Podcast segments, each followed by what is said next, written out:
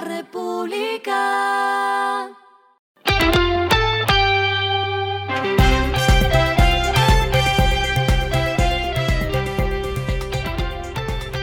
Esto es lo que debes saber al comenzar la semana.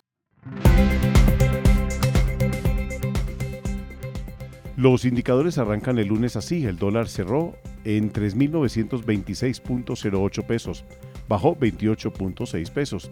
El euro cerró en 4.234.87 pesos, bajó 21.16 pesos. El petróleo Brent se cotizó en 76 dólares el barril. La carga de café se vende a 1.503.000 pesos y en la bolsa de Nueva York se cotiza a 2.09. Las movidas del fin de semana fueron. La aerolínea Emirates presentó una solicitud a la aeronáutica civil para empezar a operar en Colombia. Se presentará en audiencia para operar la ruta desde Dubái hacia Bogotá con escala en Miami. Las operaciones se desarrollarían en los aviones Boeing 777-220 y Boeing 777-300 para el transporte de carga, pasajeros y correo. Un tribunal federal de California ejecutó una citación para que Elon Musk testifique ante la Comisión de Bolsa y Valores de Estados Unidos sobre posibles violaciones a las leyes federales en relación con su compra de Twitter la SEC está buscando información sobre las compras de acciones de Twitter por parte de Musk antes de la adquisición de la compañía. La agencia Moody's rebajó la calificación de la petrolera estatal mexicana Plemex a B3 desde B1, señalando la peor calidad de crédito.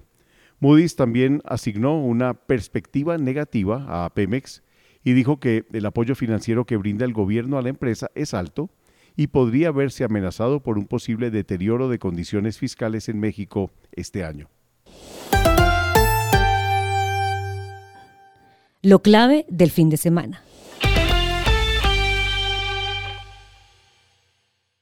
El ministro de Hacienda, Ricardo Bonilla, sobrevoló Bogotá este domingo en helicóptero junto con el ministro de Transporte, William Camargo, para ver el estado de las obras del metro. El jefe de la cartera criticó que no hay pilotes a lo largo de la vía, que hay predios comprados y derrumbados y que está deforestada la primera de mayo.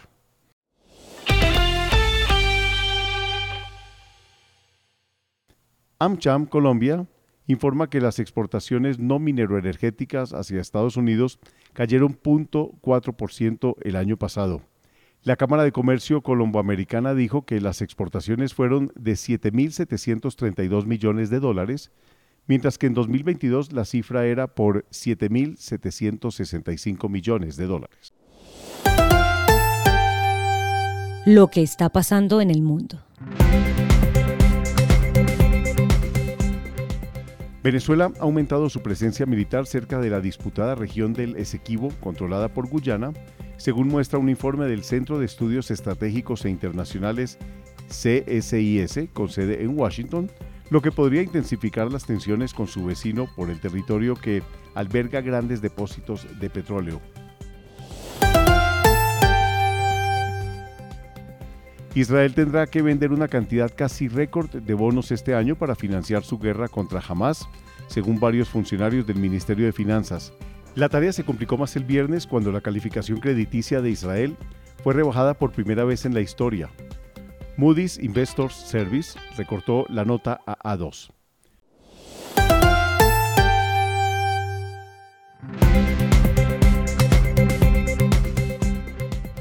Finalizamos con el editorial de hoy, título Las autonomías y sus pasos de animal gigante.